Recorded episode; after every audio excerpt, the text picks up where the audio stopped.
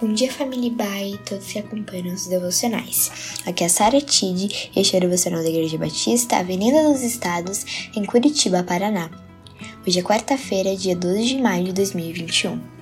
Nessa semana, os devocionais serão lidos pelos juniores e pelos adolescentes da IBAI, e nosso tema é a gratidão. O texto bíblico da nossa meditação hoje é 1 Samuel 7, verso 12, que diz: Então Samuel pegou uma pedra e a ergueu entre a região de Mispa e Sem, e deu-lhe o nome de Ebenezer, dizendo: Até aqui o Senhor nos ajudou. Samuel foi um grande profeta e líder do povo de Deus, no período bíblico do Antigo Testamento.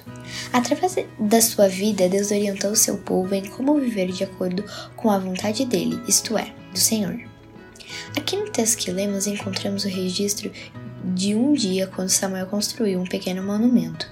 Ele usou apenas uma pedra. Embora fosse um monumento pequeno e simples, teria um grande significado para o povo de Deus naqueles dias. O significado foi resumido com uma palavra, Ebenezer, que significa literalmente pedra de ajuda.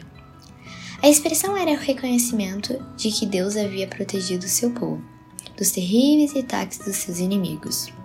De certa forma, o monumento tem o seu propósito de nos lembrar no futuro algo que aconteceu no passado.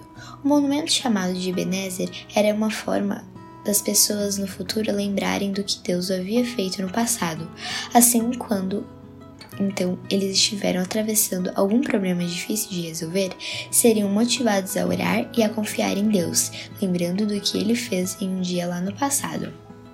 Da mesma forma que Samuel, nós podemos olhar para a Bíblia como palavra de Deus e nos lembrar que é Ele quem nos ajuda todos os dias em nossas dificuldades. De certa forma, a Bíblia é como um monumento que nos lembra, através de muitas histórias, as qualidades de Deus.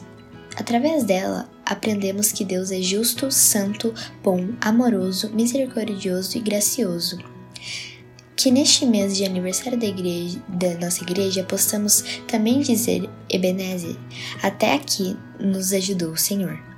Que dessa forma possamos agradecer por tudo o que Deus já fez pelo nosso bem e por tudo o que ainda vai fazer.